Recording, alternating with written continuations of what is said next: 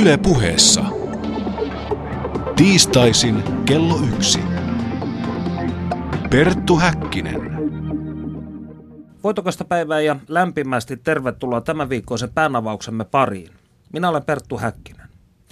Vanha sanonta kuuluu, että lapsi on terve silloin, kun se leikkii, ja me täällä päänavauksessa uskomme, että sama totuus pätee aikuisiinkin. Tänään tutustumme nukkejen ja nukkeharrastuksen kiehtovaan maailmaan. Saamme myös kuulla muun muassa leikkimisen terveyshyödyistä sekä siitä, milloin keräilyvimma karkaa räpylästä. Lämpimästi tervetuloa lähetykseen nukkeharrastajat Alisa Juutilainen, Aki Rauhala ja Marianne Tahko. Miten innostuitte nukeista? Pidittekö te niistä lapsena? Kyllä mä pidin ainakin. Tota, Mä lopetin nukkeleikit vasta 14-vuotiaana. Sen takia, koska ei ollut silloin leikkikaveria. Ja sitten 17-vuotiaana mä kaivoin ne vähäksi aikaa esiin ja aloin omella niille vaatteita, mutta sitten pidin sitä kuitenkin vähän semmoisena lapsellisena ja sitten jätin ne taas. Ja sitten 21-vuotiaana, melkein 10 vuotta sitten, niin kaivoin ne uudestaan esiin, kun huomasin, että ihmiset keräilee niitä ja maalaa niille uusia kasvoja, niin mä innostuin sitten siitä, koska olen harrastanut taidetta koko ikäni. Että silloin kun mä innostuin niistä uudestaan, niin se oli vaan sillä, että mä olin niin kuin kerännyt siihen rohke- rohkeutta. Joo, no mä aloitin nukkeleikit tuossa ala-asteella. Ja se alkoi siitä, että isosiskolla oli barbeja ja niillä tuli sitten leikittyä. Ja sitten varmaan siinä 7-8-vuotiaana sai ensimmäisen barbin sitten itsekin. Ja niillä tuli kyllä aika paljon leikittyä silloin pienenä. Ja leikit lopetin sitten, kun siirryin yläasteelle. Eli aika lailla samaan aikaan kuin Marianne. Joo. No miten Aki? Mulla on kanssa nuket ollut aika lapsesta asti, että on itse ainoa lapsi ja sitten serkkutytöllä oli sitten nukkeja, niiden kanssa muutenkin leikittiin, niin sieltä, sieltä sitten ja sitten on lapsesta asti kiinnostunut käsitöistä, että on kasvanut äitin kangaspuiden alla lukien akuankkaa ja sitten silloin kun en osannut, osannut vielä ommella, niin minä sitten liimasin sitten silkkipaperista sitten nukella vaatteita ja kaikkea tällaista. Ja sitten mm, keräily alkoi vasta sitten joskus päälle parikymppisenä vähän puolivahingossa. No miten teidän suhteenne nukkeihin on muuttunut lapsuusvuosista? Vai onko se muuttunut?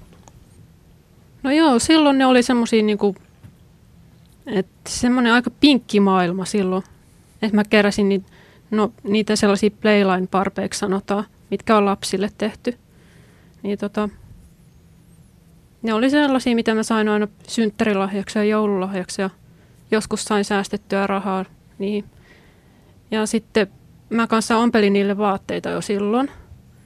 Mutta mä halusin myös semmoisia keräilyparpeja, mitä mä en juuri koskaan saanut, koska ne oli kalliimpia ja vähän hienompia, niin mä aloin sitten niitä aikuisena keräillä. Eli sulla ja, oli jäänyt jotain hampaankoloa. Joo.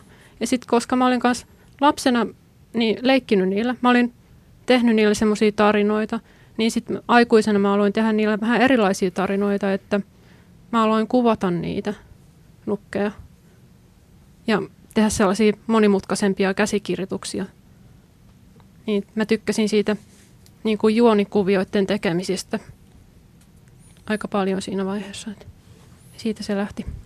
No onko teillä muilla sitten suhde nukkeihin muuttunut samalla tavalla? No vähän samanlaisia ajatuksia kuin Mariannella, että just oli se, että lapsena oli jäänyt jotkut tietyt nuket sille hampaankoloon ja muistaa, kun silloin pienenä niitä katteli siellä tavaratalon ylähyllyllä ja ne oli niin kaukana saavuttamattomissa ja ne oli niin kauhean kalliitakin, niin ei niitä voinut edes haaveilla oikeastaan, että semmoisia olisi omistanut koskaan, niin sitten jälkeenpäin on tullut jotain semmoisia hankittua, niin se on vähän semmoinen niin kuin deja vu siitä lapsuuden lelukaupasta, niin sitä on tavallaan hakenutkin vähän sillä keräilyllä sitten. Että niin kuin pääsee siihen samaan fiilikseen tavallaan. Ja... Pääseekö siihen samaan fiilikseen sitten? No jollain tavalla kyllä, että on se aina silleen, että kun uuden nuken saa, niin se on aina semmoinen niin kuin wow-hetki, että etenkin jos se on semmoinen, mitä on oikein pitkään haaveillut ja niin kuin toivonut, että jos se löytäisi jostain. Niin. Mitä Naki? Kyllä se mullakin aika lailla sitten, kun siirryt vähän enemmän tuohon keräilyyn, niin just, just semmoiset, mitä joskus näki ehkä lehdestä tai telkkarissa, mutta mitä ei sitten kuitenkaan ikinä sitten jostain syystä saanut, niin sitten se on aika jännä sitten, että kun katselee kaikkea nettihuutokauppaa ja tämmöistä, löytyisikö täältä sitä, mitä mä silloin joskus, joskus haavelin. Ja mä itse asiassa nytten ennen joulua sain yhden nuken, mikä mulla jäi tosi pahasti kaivelen joskus 90-luvun alussa, että sitä ei silloin hankittu. Niin kyllä se aika, aika jännä sitten oli, kun se nukke oikeasti oli siinä. Ja se oli vielä semmoinen tosi harvinainen, että aina silloin kun se näkyy myynnissä, niin se maksoi suurin piirtein jotain 300 dollaria. Mutta sitten sen yksinkertaisesti saattoi olemaan ihan inhimillisessä hinnoissa, niin olin sitten, no niin, nyt se tuli sitten tänne. eBaystäkö sinä löysit vai joltain nukkeharrastajia foorumilta? Se oli eBaystä, tuli itse asiassa vielä ihan Euroopan sisältä. Annatteko te nukeille ne persoonallisia piirteitä? Nimeättekö te niitä? Joo, ihan kaikki mä nimeän.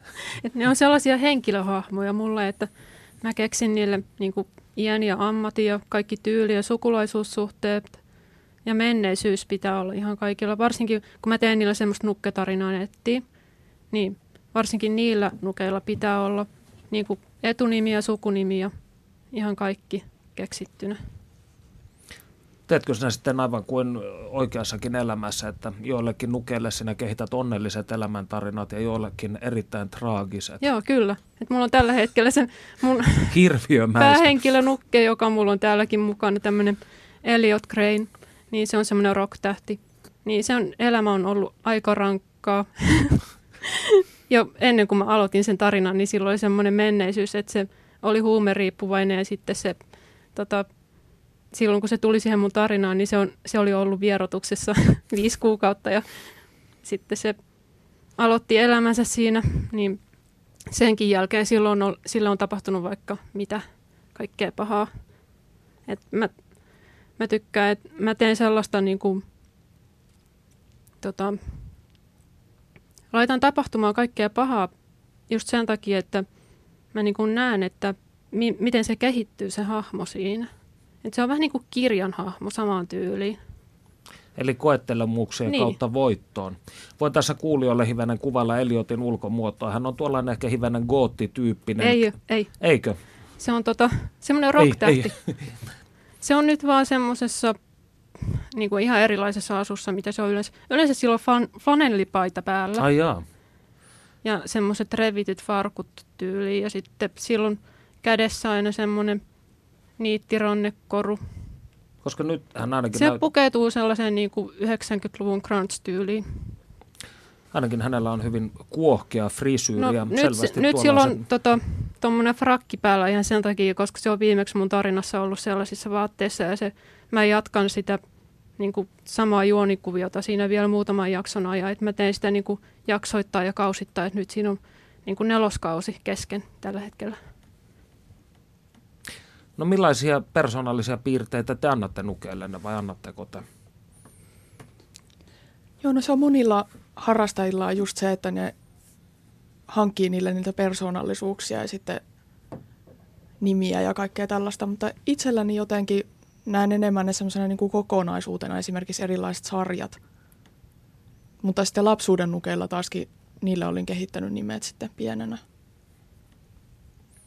Mitä Naki? No, mulla kaikki parpit ja sindit on ihan silleen parpi 1, parpi 2, toi parpi, milloin punainen mekko. Niillä ei ole mitään niin kuin semmoista nimeä, eikä joskus leikeissä saattoi olla, mutta ne sitten vaihteli aina sitten sen päivän mukaan. Mutta sitten näillä mun pallonivelnukeilla, niin niillä on sitten kaikilla ihan oma persona ja taustat ja kaikki tällaiset. Että se enemmänkin sitten noissa nukeissa ehkä niin kuin lähtee sitten yleensä siitä hahmosta ja sitten vasta itse se nukke. No Marianne tekee draamaa nukeillaan, mm. mutta mitä te teette nukeillaan? Leikittekö te niillä vai säilytättekö niitä vitriinissä kaukana pahasta maailmasta ja katupölystä ja liasta? Mulla noin nuket on ollut ihan kaikki esillä, että varsinkin noin pallonivelnuket on semmoiset, että mä en osaisi pitää niitä vitriinissä, mutta mä en ehkä välttämättä itse käyttäisi termiä leikki, että se on enemmän niin kuin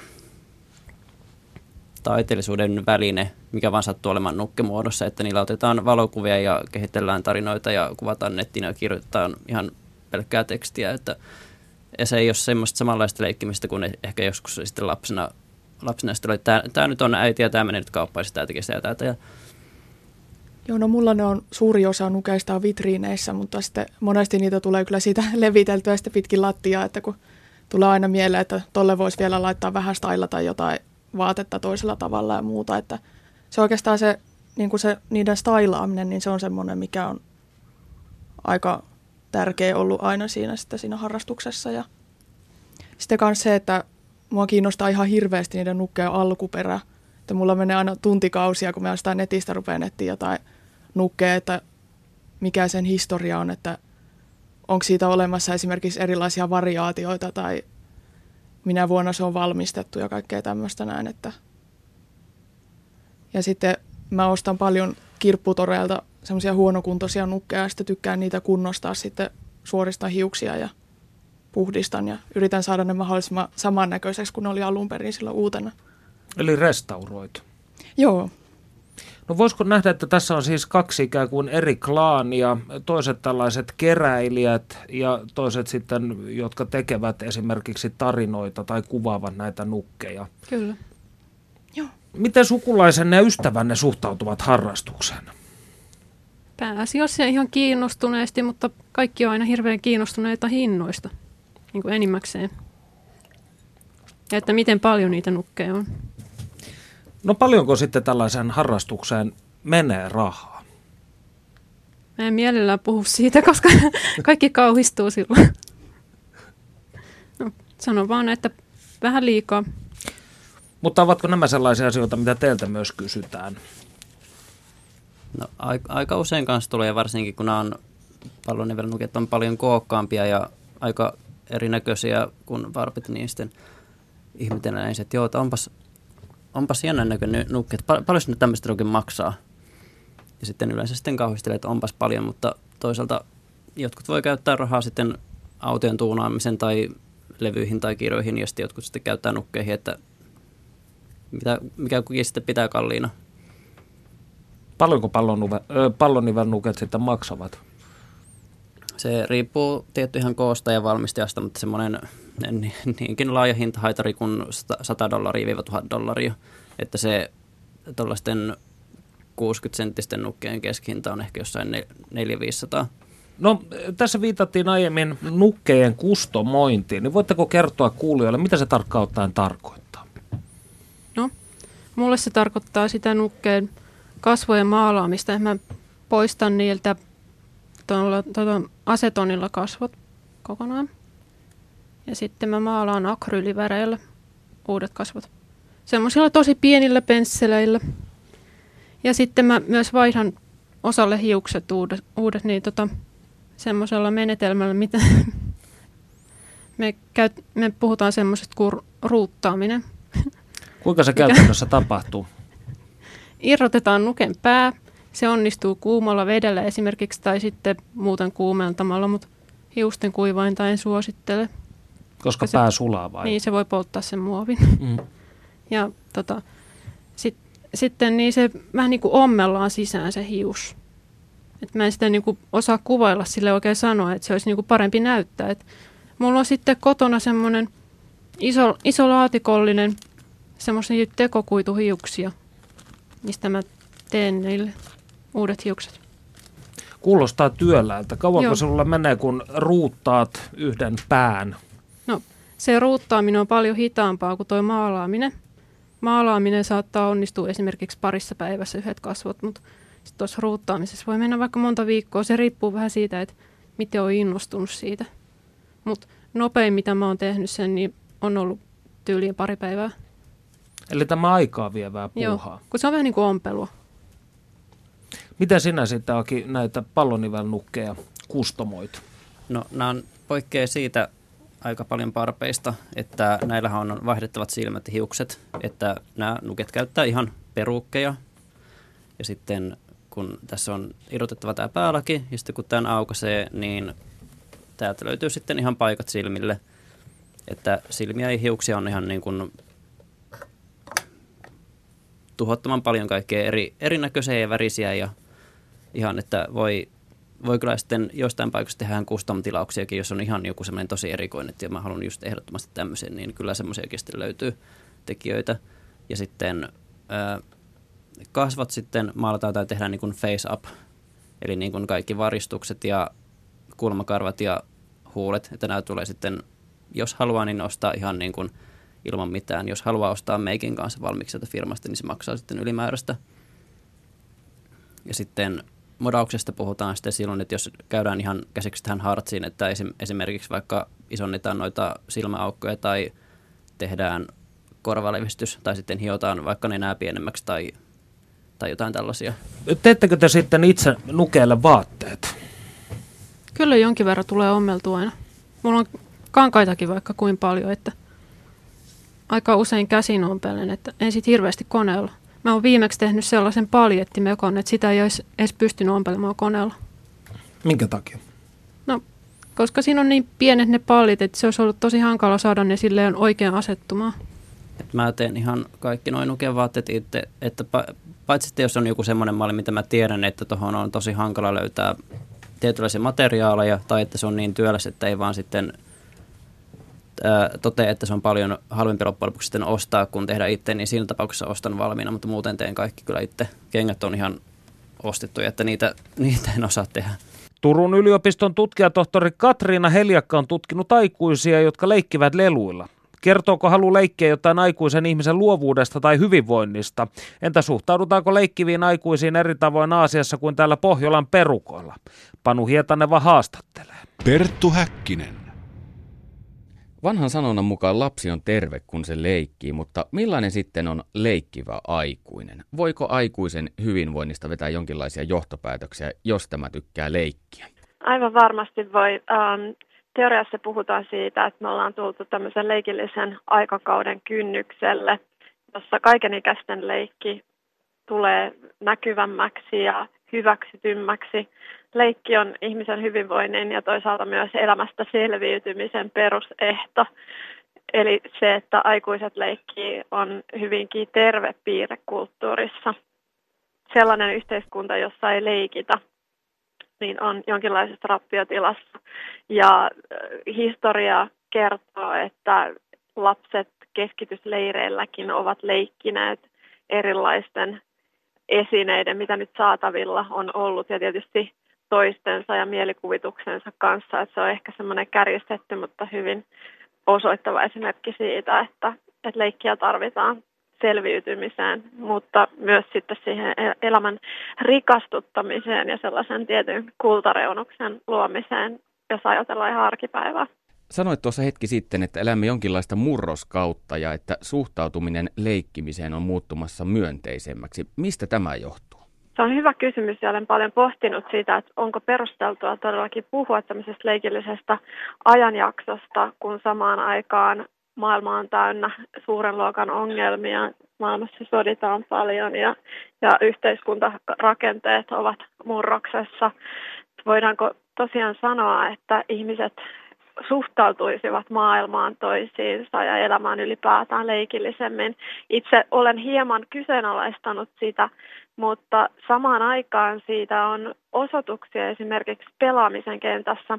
Pelaamista kohtaan osoitetaan todella paljon mielenkiintoa tutkijoiden näkökulmasta ja ihmiset itse ovat erittäin aktiivisia kaikenlaisessa pelillisessä toiminnassa, jopa siinä määrin, että pelaaminen ei ole ainoastaan vapaa-ajan toiminta, vaan sitä harjoitetaan tämän pelillistämiskulttuurin tai ja käsitteen puitteissa myös, myös sitten vapaa-ajan ulkopuolella, esimerkiksi yritysyhteyksissä ja pyritään löytämään semmoisia keinoja motivoida ihmisiä. Ajatellaan, että nimenomaan pelaamisen kautta luodaan puitteet toiminnalle, joka tekee siitä arjen työnteosta jollain tavalla kiehtovampaa ja koukuttavampaa. Eli tavallaan valjastetaan leikki ja instrumentalisoidaan se työn tarkoituksiin. Tässä ohjelmassa olemme tänään tutustuneet ihmisiin, jotka keräävät barpeja ja heillä on muutenkin intohimoinen suhde leluihin. Onko lapsen ja aikuisen lelusuhteessa jonkinlaisia eroja? Aikuisella harrastukset, kuten mainitsemasi keräily, fanittaminen, ja niin edelleen. Voidaan kaikki laskea leikiksi, mutta näistä toiminnoista ei useinkaan ainakaan suhteessa leluihin puhuta leikkinä. Eli siinä on yksi selkeä ero siinä, että miten me suhtaudumme aikuisten ja lasten lelusuhteisiin. Meillä ei ole mitään ongelmaa puhua lasten osalta nimenomaan leikistä lelujen yhteydessä, mutta aikuisilla lelusuhteet naamioidaan usein liittyväksi erila- erilaisten tällaisten strukturoituneempien leikin muotojen, kuten esimerkiksi jo mainitun keräilyn nimiin. Eli usein Barbie-keräilijätkin ovat kiinnostuneita siitä, että he kasvattavat sitä kokoelmaansa, mutta kun puhutaan keräilystä, niin pitäisi myös pitää mielessä se, että se ei ainoastaan tarkoita tavaran haalimista ympärilleen, vaan siihen liittyy paljon erilaisia toimintoja, jotka on hyvin leikillisiä. Esimerkiksi näiden kokoelmien perusteella rakentuvat tämmöiset asetelmat kodin intiimissä tilassa, erilaiset pienoishuoneet, jopa kokonaiset nukkekodit, joita rakennetaan myös tämmöisille Barbin kokoisille muotinukketyypeille tänä päivänä yhä enemmän ja enemmän. Ja niitä saatetaan niitä leluja liikutella myös maailmalle leluturismin nimissä.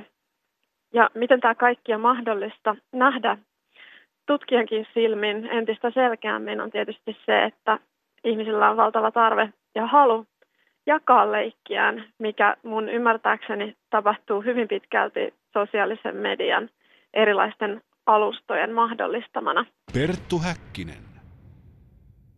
Pari vuotta sitten ilmestyneessä Helsingin Sanomien haastattelussa kerroit, että aikuisten ja lasten leikkien väliset rajat ovat hälvenemässä. Mitä tämä tarkoittaa? Käytännössä se tarkoittaa sitä, että aikuisten lapset voivat leikkiä samankaltaisilla esineillä, leluilla. Peleissähän tämä on tavallaan jota kynnys ylitetty ajat sitten ja toiset leikkivälineet, kuten lautapelit esimerkiksi, ovat lähtökohtaisesti sellaisia leikkivälineitä, joissa ne ikärajat eivät ole millään tavalla olennaisia, että pikemminkin ajatellaan niitä sellaisina jaettuina leikkivälineinä. Leluista taas ollaan ajateltu sen jälkeen, kun kun lapsuus on ikään kuin keksitty 1800-luvulla romantiikan aikaan, että lelut kuuluvat yksinomaan lasten kulttuureihin ja niillä ei ole sijaa aikuisten, aikuisten elämissä ja esinesuhteissa. Mutta tänä päivänä on nähtävissä, että lapsia ja aikuisia kiinnostavat hyvin samankaltaiset esineet. Erona ehkä niissä leikkitavoissa, joita nämä eri-ikäiset ihmiset harjoittaa, on ehkä juuri se, että aikuisilla on hyvin usein siihen leikkiin semmoinen tuloksellinen näkökulma. Miksi meidän aikuisten sitten tulisi leikkiä? Leikki liittyy vapaaehtoisuuteen, vapaaehtoiseen tekemiseen, mikä on vastapainoa sille, mitä meiltä edellytetään muiden toimesta tehtävän. Eli näkisin sen itse todella tärkeänä motivaattorina leikille. Leikistä saa itse päättää, miten leikkiin ryhtyy, millä leikkiin ja kenen kanssa. Ja on tärkeää, että meillä on tällaisia mahdollisuuksia etenkin vapaa-aikana. Olen kyllä ilahtunut myös siitä, että leikillisyys näkyy yrityskulttuureissa, esimerkiksi erilaisten luovien tilojen puitteissa ja sitten tämän jo mainitun pelillisyyden nimissä. Onko aikuisten suhtautumisessa leikkiin maantieteellisiä eroja? Suhtaudutaanko aikuisten leikkimiseen eri tavalla esimerkiksi Japanissa kuin vaikkapa täällä Suomessa? Aasiassa on hyvin erilaiset kulttuurit liittyen moniinkin historiallisiin syihin, joista yksi on varmaan kytköksissä hyvin pitkälti siihen, että, että miten me suhtaudutaan siihen ajatukseen, että esimerkiksi uskonnossa tämmöiset hahmot ovat jonkinnäköisiä tällaisia lihallistumia erilaisista uskonnollisista ajatuksista. Ja tarkoitan tällä sitä, että esimerkiksi Japanissa niin nämä hahmomaailmat ovat hyvin keskeisiä ihmisten kommunikaatiossa, erityisesti visuaalisessa kommunikaatiossa. Jos matkustaa sinne, niin näkee se, että miten erilaiset hahmot on valjastettu siihen ihan arjen toimintaan, mutta he suhtautuvat myös hyvin vakavasti ja syvällä kunnioituksella erilaisiin nukkeihin siellä.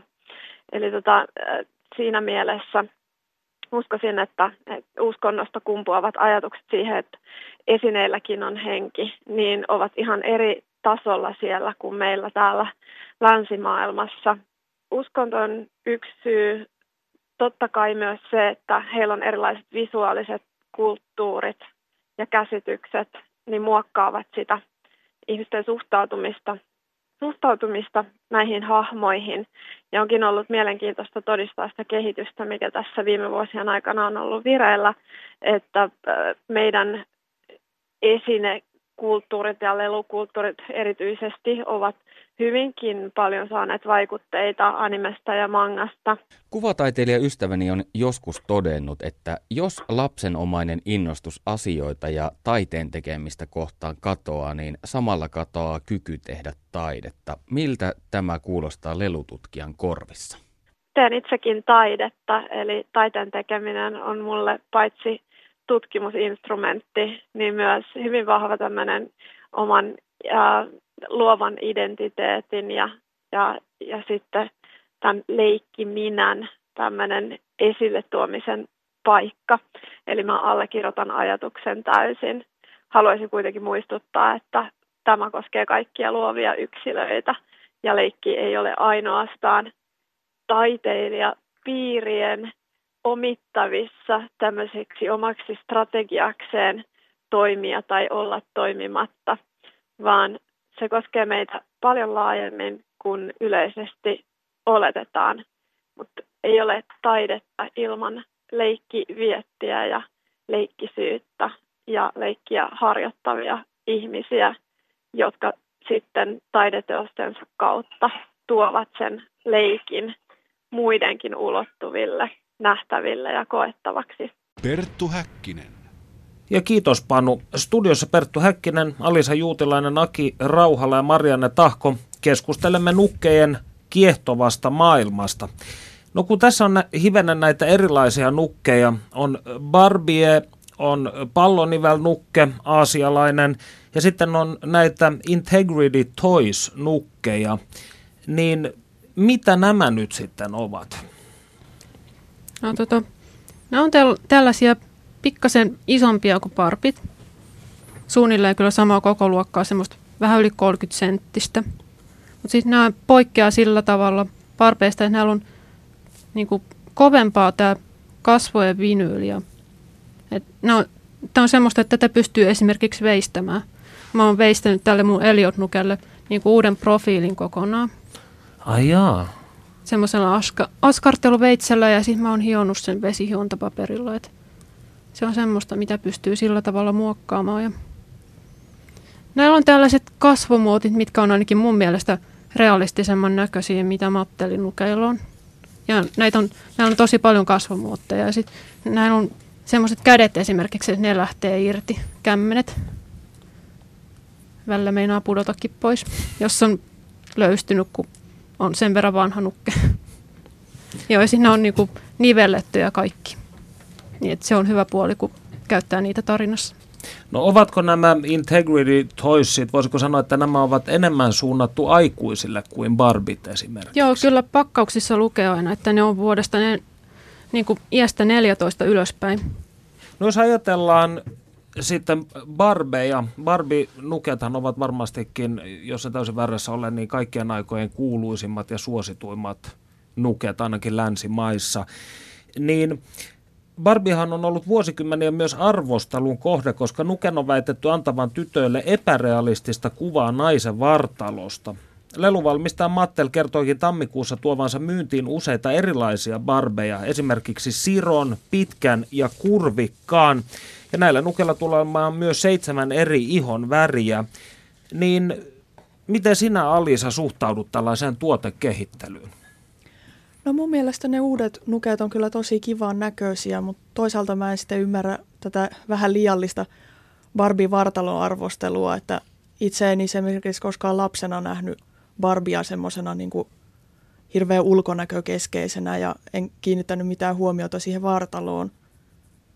Että enemmänkin näkisin, että jos niin kuin nuorilla lapsilla on jotain tämmöisiä ulkonäköpaineita, niin ne tulee sitten ihan aikuisilta ihmisiltä, että – ei nukeilta, että Barbie kuitenkin pitäisi aina muistaa, että se on kuitenkin vain lelu, että se ei ole mikään kopio ihmisestä eikä se ole tarkoitettukaan olevan. Eli näkisit, että tämä kritiikki on ollut vähän liiallista tai ohi ampuvaa?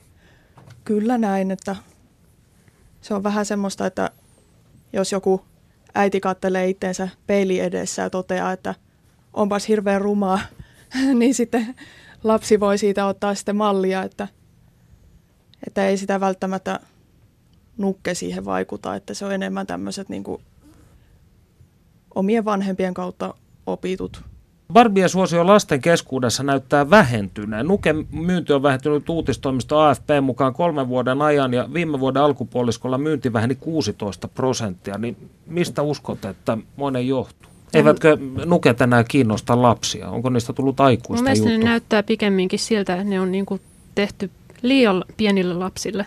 Et kaikki liian pinkkiä, niiden vaatteet on nykyään hirveän muovisia. Niin kuin ne ihan tuntuu muovilta, ei kankaisilta enää, mitä ne oli 90-luvulla. Niin varmaan lapsetkaan ei tykkää semmoisesta enää. Toi on se, mikä mä oon huomannut, että jos vertaa ihan jotain 80-90-luvun parpia nyky, nykyparpeihin, niin että se muovisuus on niin kuin ihan nousussa, että jos oli vaikka ennen 90-luvun merenneitoparpi, millä oli sitten kaikki pikinit ja pyrstöt oli kangasta, niin nykyään kaikki sitten muovia. Ja sitten vaatteet tehdään nykyään eri lailla kuin silloin. Ja on myös miettinyt sitä, että kun nykyään tuntuu, että kaikki elämä menee enemmän sitten internetin puolelle ja lapsille lykätään aika varhaisessa vaiheessa tabletti käteen, että, että katso sieltä jotain kivaa, että jääkö sitten siinä sitten kaikki, niin kuin tämä leikkiminen sitten vähän mahdollisesti sivuun. Eli näkisitte, että digitalisaatio on ollut osaltaan myös vaikuttamassa tähänkin asiaan? Se mahdollisesti voi olla myös yksi syy siihen. Alisa, sinä olet Beadle Nukkefoorumin ylläpitäjä ja seuraat sitä kautta tätä suomalaisen nukkeharrastuksen kenttää, niin paljonko teillä on jäseniä? No meillä on tällä hetkellä 400 jäsentä, mutta sitten niistä semmoisia aktiivisia jäseniä on vähän yli 40. Aktiiviseksi jäseneksi on luokitellut sellaiset jäsenet, jotka kirjautuu foorumille joka päivä, että se on jo aika usein sitten ja Oletteko te tarkastaneet tai tarkastelleet mitenkään jäsenten ikää ja sukupuolijakaumaa? Joo, no noista 40 aktiivisesta jäsenistä miehiä on alle 10. Että aika vähän, vähän miehiä toistaiseksi ainakin. Onko Aki heistä yksi? Öö, on foorumilla, mutta on ollut aika epäaktiivinen. Toisaalta on kyllä ollut kaikilla nukkifoorumilla viime aikoina aika epäaktiivinen. No mistä topikeista foorumilla yleisesti ottaen puhutaan? Mitkä ovat sellaisia kovimpia keskustelun aiheita? Se on varmaan tuo nukkejen kuvaaminen, niin se on tosi monella harrastajalla semmoinen niin tosi tärkeä asia. Että sitten ihmiset jakaa just niitä omia nukkekuvia ja kommentoi toisten kuvia. Niin, ja sit sitten... Parhaat ostopaikat on yksi semmoinen. Joo. Niin. Joo, se on samalla ne kuvat on myös hirveän hyvää mainosta niille nukeille siinä mielessä, koska sitten kun yksi laittaa semmoisen kuvan, mikä innostaa muita, niin sitten sieltä tulee kohta kommenttia, että nyt on pakko ostaa tämä nukke, kun mm. laitoit niin hienon kuvan ja sitten saattaa yhtäkkiä tosi moni innostua ostamaan se saman nuken. No mitkä ovat sellaisia himotuimpia nukkeja? Varmaan keräilyparpit. Eli tällaiset 5-60-luvun hyvässä kunnossa alkuperäislaatikoissa vai? Ei, vaan ihan uudet. Ai ihan uudet? Joo. Koska sen tiedän, että tällaisia vanhoja lelujahan kerää hyvin suuri joukko ihmisiä, mutta eikö barbeissa esimerkiksi, niin mitä vanhempi ja parempi kuntoisempi, niin sen kalliimpi. Eikö tällainen Ei se logiikka oikeastaan pelaa? sillä tavalla mene. Niitä voi saada aika halvallakin.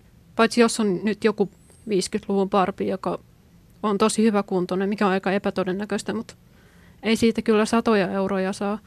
Et musta tuntuu, että ihmisillä on vähän semmoinen niin harhakäsitys, että niin mä oon nähnyt eBayssä, kun joku on laittanut semmoisen nuken myyntiin, miltä oli pää poltettu ja yksi käsikin poltettu pois. Siitä ei tunnistanut, mikä nukke se oli. Ja siitä oli pyydetty niin kuin monta sataa. Mutta eli siis uudet barbiet voivat olla hinnakkaampiakin. No joo, kyllä. Ne on mun mielestä niin kuin hinnakkaampia kuin mitä ne vanhat on. Jos on joku semmoinen, mitä mä nyt sanoisin, joku Kreikan, muinaisen Kreikan inspiroima, vaikka Afrodite Barbie, mikä tuli muutama vuosi sitten, niin sen retail-hinta oli joku 100 dollaria muistaakseni ja nyt se maksaa vähintään 300 dollaria. No mikä on sellainen, Alisa, sinun eniten himoitsemasi Barbie? No unelma olisi omistaa joskus itse asiassa tuo Bild Lilli nukke, joka oli ennen Barbia. Eli se oli se, mistä Barbie alun perin lähti. Esibarbia. Joo, mutta niiden hinnat on kyllä niin valtavat, että, että en usko, että koskaan tulen sellaista omistavaa, mutta haaveilla voi aina. Missä hinnoissa ne liikkuvat sitten? No ne on niin kuin tuhansia euroja eBayssä ainakin, mitä on kattonut. Niin. Ja niitä on aika harvoin kyllä myynnissäkin sitten. Ja nyt psykoterapeutti Risto Valjakka kertoo keräilypakosta ja siitä, milloin keräilystä tulee ongelma. Panu Hietaneva haastattelee. Perttu Häkkinen. Kollegallani Perttu Häkkisellä on yhteensä tuhansia vinyylilevyjä ja kirjoja, joihin hän on vuosien varrella kuluttanut sievoisen summan rahaa. Milloin keräilyharrastus muuttuu ongelmaksi? Milloin hälytyskellojen pitäisi alkaa soida? Tärkeimmät hälytyskellot on kasaantuminen, eli se, että kaikki nurkat on väärällään niitä semmoisissa kasoissa, mitkä ei mahdu mihinkään. Tämä liittyy hamstraamiseen. Ja niistä luopuminen herättää voimakasta ahdistusta. Ja sitten pakonomaiseen ostamiseen taas on se, että tuntuu siltä, että on pakko ostaa jotain ja sitten kun on ostanut, niin sitä seuraa sellainen häpeä ja huono olo siitä, että ei pystynyt hillitsemään itseään. Minä olen itsekin kerännyt varsin innokkaasti levyjä, mutta minulle levyt ovat aina olleet ensisijaisesti musiikin kuuntelemista varten. Tiedän kuitenkin ihmisiä, jotka keräävät levyjä esimerkiksi pelkästään niiden kansikuvien tai painosten perusteella. Onko tämä suhde tähän asiaan, eli tässä tapauksessa levyyn, jollain tavalla määrittelevä asia, jos miettii, että onko keräily ongelma vai ei? No se ei kyllä ole. Että ihmiset kerää asioita karkeasti ottaen kolmen asian takia, että on niiden käyttöarvo, niin kuin sulla tuossa se kuunteleminen, ja sitten on esteettinen arvo, eli asiat on kauniita.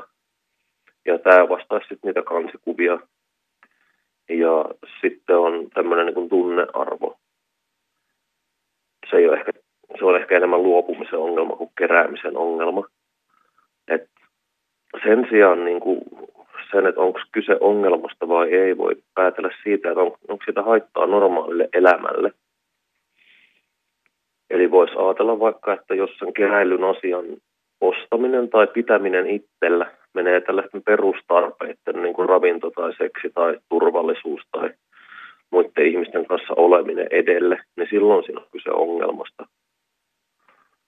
Eli vaikka jos mieluummin selaa levyjä divarissa, kun rakastelee tai näkee nälkää saadakseen harvinaisen postimerkin tai ponihahmon tai hamstraamisen tapauksessa niin kun kasaa asuntonsa niin täyteen erikoistarjouksia, että sitten tulee terveysriski, niin silloin ihmisellä on ongelma. Toimiko tässä asiassa porttiteoria, eli voiko viaton keräilyharrastus muuttua pakonomaiseksi keräilyksi? No yleensä ei. Keräily on sellainen asia, joka tuottaa monelle nautintoa.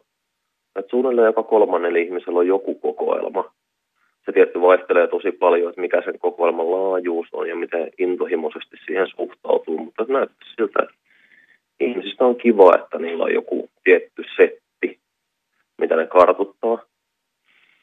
Totta kai se voi silloin muuttua pakonomaiseksi keräilyksi, jos se sattuu osumaan just sellaiseen elämän vaiheeseen, että jotenkin muuten hankala olla, oli se sitten lapsuudessa tai aiku, aikuisuudessa – ja että se keräily tuntuu helpottavaa ahdistusta sillä hetkellä, niin silloin se voi muuttua pakonomaiseksi, koska se ahdistus on niin inhottava tila, että ihmiset haluaa sitä eroon kaikilla keinoilla, jotka tuntuu toimiva. Mä ajattelen, että, se, että vaikka ihmisillä on, niin kuin tosiaan joka kolmannella ihmisellä on joku kokoelma, niin ne on yleensä aika hyvässä järjestyksessä toisin kuin tällaisilla hamstraajilla – ja keräilijät on yleensä kokoelmistaan ylpeitä eikä häpeissään. Se taas on sitten tämmöiset pakonomaiset keräjät tai pakonomaiset hamstraajat, niin sehän herättää semmoista häpeää, koska se on niin järjetöntä. Mä voisin oikeastaan tässä kohtaa sanoa, että mä erottelisin toisistaan keräämispakon. Se on semmoinen, mikä liittyy tämmöiseen ahneuteen ja kilpailuhaluun tai itten harhauttamiseen ahdistuksesta – eli pakonomaisen ostamisen, tämmöinen niin keräämispakko. Ja sitten hamstraamisen, mikä taas liittyy pihiyteen ja luopumisen vaikeuteen tai turvallisuuden tunteen säilyttämiseen. Et totta kai ne usein esiintyy yhdessä, mutta on myös mahdollista olla ahne olematta pihi tai toisinpäin. Eli tällainen niin kuin psykoterapeutin näkökulmasta keräilypakko on yhdistelmää sitä, että on pakko saada ja sitä, että hautautuu omiin aarteisiin. Se pakko saada, niin tämmöisellä lääketieteellisellä kielellä on niin kuin pakonomasta ostamista. Ja se, että hautautuu omiin aarteisiinsa on hamstraamista. Perttu Häkkinen. Millaiset asiat sitten altistavat tällaiselle pakonomaiselle keräilylle? Altistavista tekijöistä niin ensimmäinen on varmaan ihmisluonto. Me ollaan metsästäjiä ja keräilijöitä. Ja metsästäjillä ja keräilijöillä perustarpeet on resurssien haaliminen ja vaarat suojautuminen ja muiden kanssa rauhassa oleminen. Keräily on tietty tätä resurssien haalimista. Se on vaan rajoitettu tiettyyn aihepiiriin ja semmoinen vähän niin kuin sosiaalisesti hyväksyttävä tapa nousta semmoisen tietyn kapeamman yhteisöarvoasteikossa. Ja siinä on ideana se, että että miksi tämmöinen kapeampi yhteisö tarvitaan, niin on varmaan se, että 99 prosenttia ihmisistä ei kuulu eikä koskaan voi kuulua semmoiseen valtaeliittiin. Niin keräily mahdollistaa sosiaalisen nousun esimerkiksi levyn keräilijöiden yhteisön sisällä. Että autolla on ensipainos siitä ja siitä. Ja sen takia semmoisen harvinaisen levylöydön tekemisestä niin kuin iso osa nautinnosta tulee siitä, että muilla ei ole sitä, minkä mä just löysin. Että mä vähän niin kuin nousen siinä asteikossa. Eli jos nyt sille rumasti sanoo, niin yksi osa keräilystä on semmoinen pikkuporvarillinen tapa kasvata sosiaalista pääomaa semmoisen tietyn yhteisön sisällä. Et tietty se stereotypia keräilyharrastajasta ei varmaan kovin paljon muistuta semmoista metsästäjää, ainakaan ulkoisilta ominaisuuksiltaan, niin kyllä mä näkisin, että kyse on siitä. Että se on semmoinen ihan perustarvo, mikä on rakennettu meihin kaikkiin. Mutta vaikka siis oltaisiin kaikki mahdollisia pakkokeräilijöitä, niin pelkästään osasta tulee sellaisia.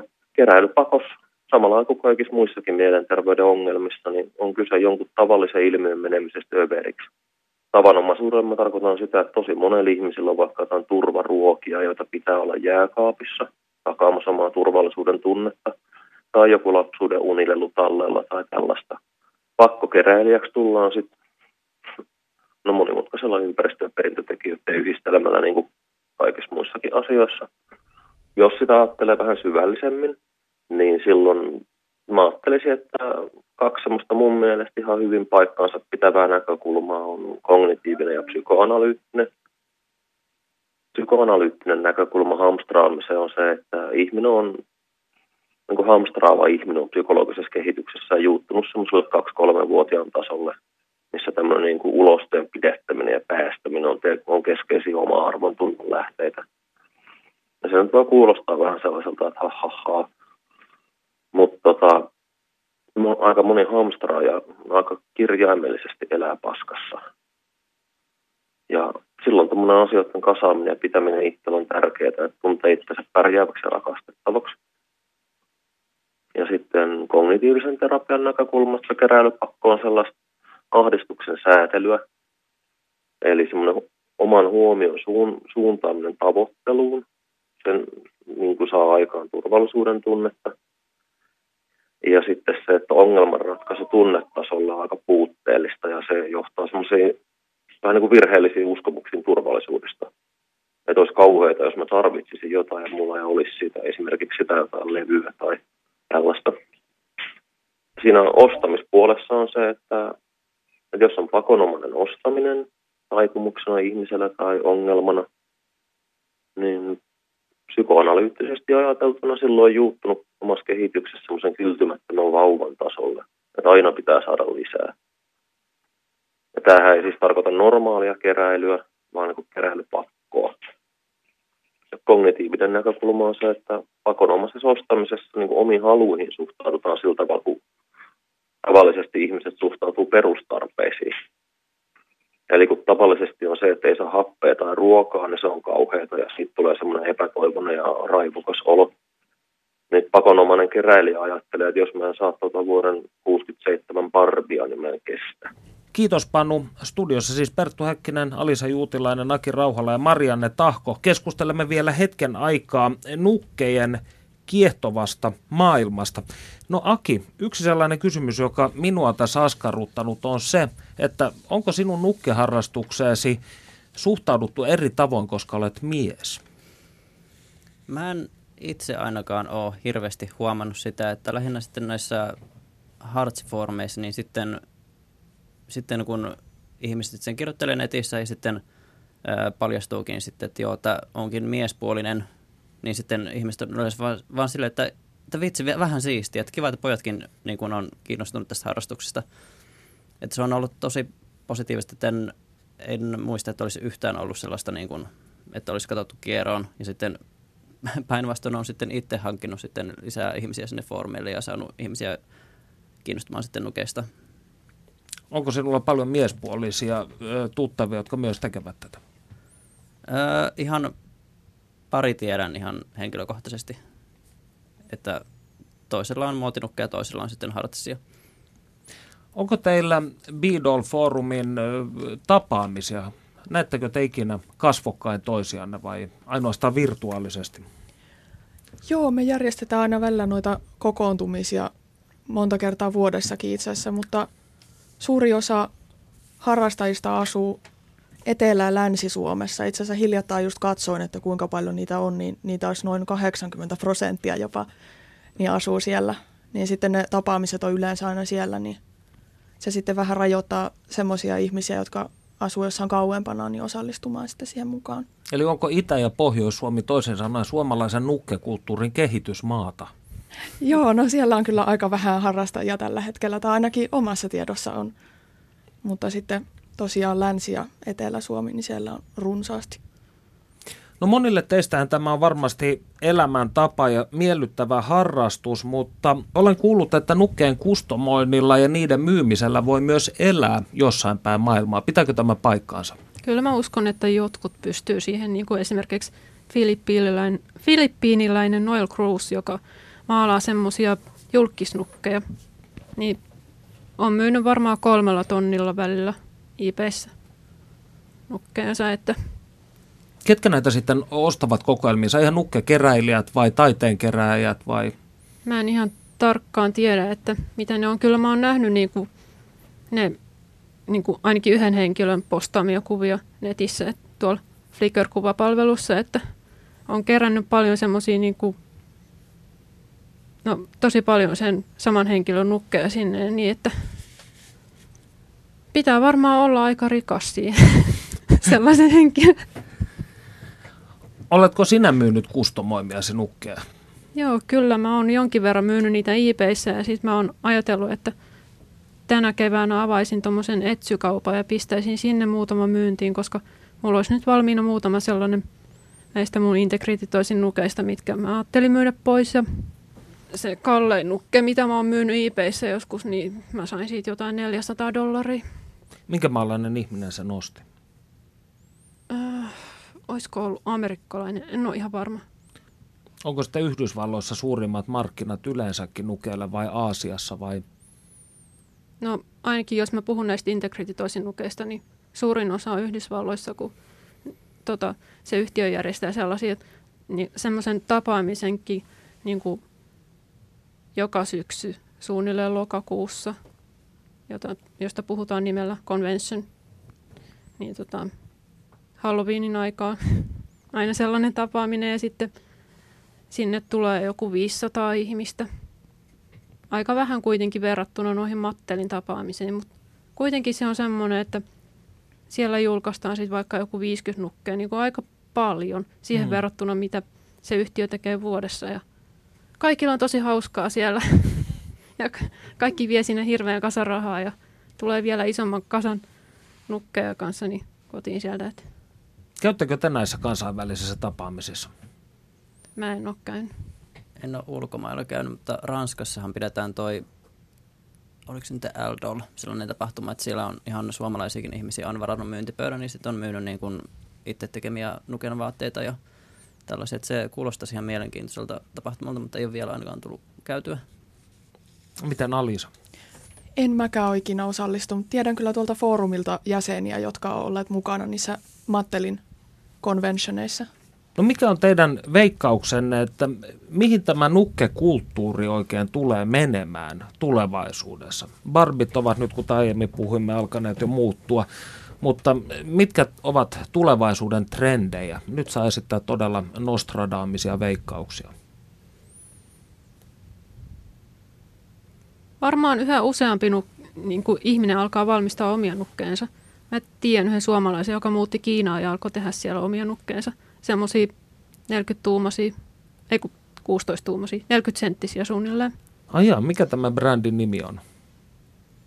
Uh, Tekeeköhän niitä siis ihan teolliseen tuotantoon vai yksittäiskappaleita keräilijöille?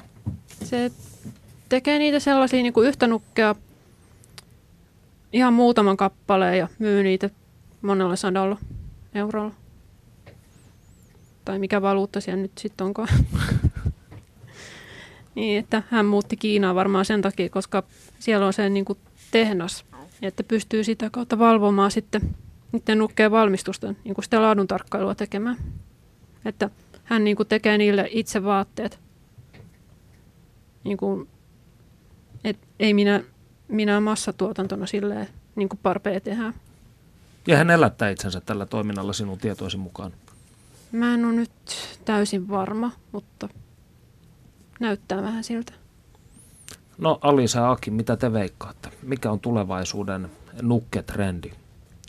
No mä ainakin toivoisin, että vähän vähemmän tulisi semmoisia toiminnallisia ja niin sanotusti muovisen näköisiä barbeja, että itse ainakin lapsena tykkäsin semmoista ihan perusnukeista, joilla oli vaan sitten tosi semmoiset mielenkiintoiset vaatteet. Että tykkäisin, että panostettaisiin niihin vaatteisiin enemmän, että kun nykyään on hirveän paljon myynnissä semmoisia puhuvia barbeja ja kaikkia semmoisia, millä on semmoisia muokattuja muovisia yläosia, alaosia, mitkä vaan napsautetaan paikalleen, niin ne on vähän semmoisia vähän liian valmiiksi leikittyjä mun, mun makuun. Eli ne eivät jätä tilaa mielikuvitukselle, voisiko Aivan. näin sanoa? Joo, näin on.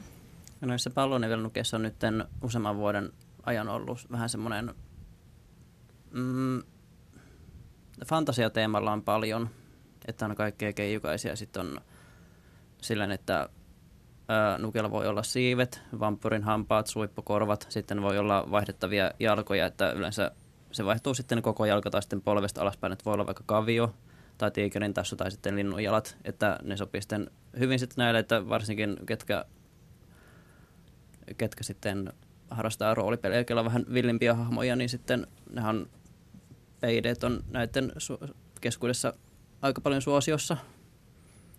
Ja nyt sitten alkanut tuleen kanssa vähän, vähän tämmöisiä maskuliinisempia miesnukkeja, että aika, aika pitkälle tehdään sen aasialaisen silloisen kauneusihanteen mukaan.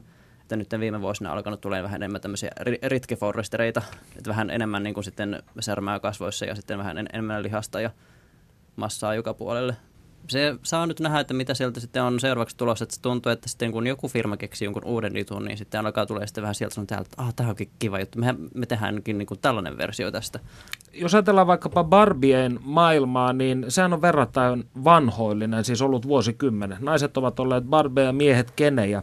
Viime aikoina yhä useampi leluja myyvä merkki ja tuoteketju on kuitenkin jaottelun sijaan pyrkinyt myymään sukupuolineutraaleja leluja. Viime vuoden marraskuussa Anttila pyysi anteeksi sitä, että heidän verkkosivunsa ovat sisältäneet jäykkiä sukupuolirooleja vahvistavia tekstejä. Niin miten te uskotte, että tällainen sukupuolineutraaliuden ihanne tulee vaikuttamaan tulevaisuuden nukkeihin? Nyt oli vaikea kysymys. No mun mielestä ainakin jokaisella lapsella tulisi olla oikeus päättää itse, että millaisella lelulla haluaa leikkiä, että, että ei vanhemmat olisi siinä pakottamassa, että nyt kun olet tyttö, niin pakko leikkiä nukeilla tai poika, niin on pakko leikkiä autoilla, että, että siitä pitäisi tehdä niin kuin semmoista, että siinä ei ole mitään hävettävää, että jos, jos tyttö haluaa leikkiä pikkuautoilla tai näin. Että itse ainakin pienenä tykkäsi leikkiä ihan tosi sukupuolineutraaleja leikkejä, että välillä pikkuautoilla ja sitten kaikkia poliisi- ja sheriffileikkejä ja tämmöisiä. Mutta sitten välillä tuli myös niillä nukeilla leikittyä, että se oli semmoista hyvin monipuolista. Ja... Että kyllä mäkin, mitä mä lapsena muistan, että just serkkutyttöjen kanssa leikittiin, että silloin meillä oli paljon kanssa näitä Playmobileja, pikkasen niin kuin leikoja, mutta niissä on niin iso niin kuin tämä rakennusmahdollisuus, niin heillä oli sairaalasetti, mulla oli sitten semmoinen iso Victorianin talo, mistä tuli sitten hotelli, ja sitten siellä sitten ihan leikittiin sillä, että ei niin kuin, en mä ainakaan muista, että kukaan olisi alkanut vetää kierroksia siitä, että voinko nyt leikkiä tällä, tällä autolla, että onko tämä nyt tyttöjen tai poikien lelu, enkä kyllä edes muista, että markkinoitiinko Playmobilia siihen aikaan mitenkään niin kuin tietylle tytöille tai pojille, vai oliko se vaan niin semmoinen yle, lelu, että kummallekin käy. Eli tarkoitat tällä siis sitä, että lapset leikkivät sillä millä haluaa ja aikuiset saavat sitten mouhota keskenään, jos siltä tuntuu. No aika lailla joo, että ihan niin kuin lapsena ajatellut sitä, että, että onko mun ihan ok nyt leikkiä tällä, että onko se soveliasta. Katsotaanko mä nyt kierron, jos mä leikin tällä. Silloin vaan sitten leikittiin sitä, mitä, mitä sitten huvitti, että, että tietysti se nyt, että jos, jos lapsi haluaa kokeilla jotain, niin, niin sen kun kokeilee, jos, ei ole, jos pojan mielestä nukke ei olekaan ok, että se on ihan tyhmä juttu, niin ei sitten ole pakko, mutta että olisi niin mahdollisuus sitten niin valita, että jos sille, että tässä on niin sun leluhylly, valkat jonkun sieltä, tuolla kyllä on kanssa leluja, mutta ne ei ole sulle, koska tyttö tai poika. Näihin sanoihin on hyvä lopettaa. Kiitos vierailusta Alisa, Aki ja Marianne. Me palaamme asiaan ensi viikolla. Siihen asti voikaa hyvin.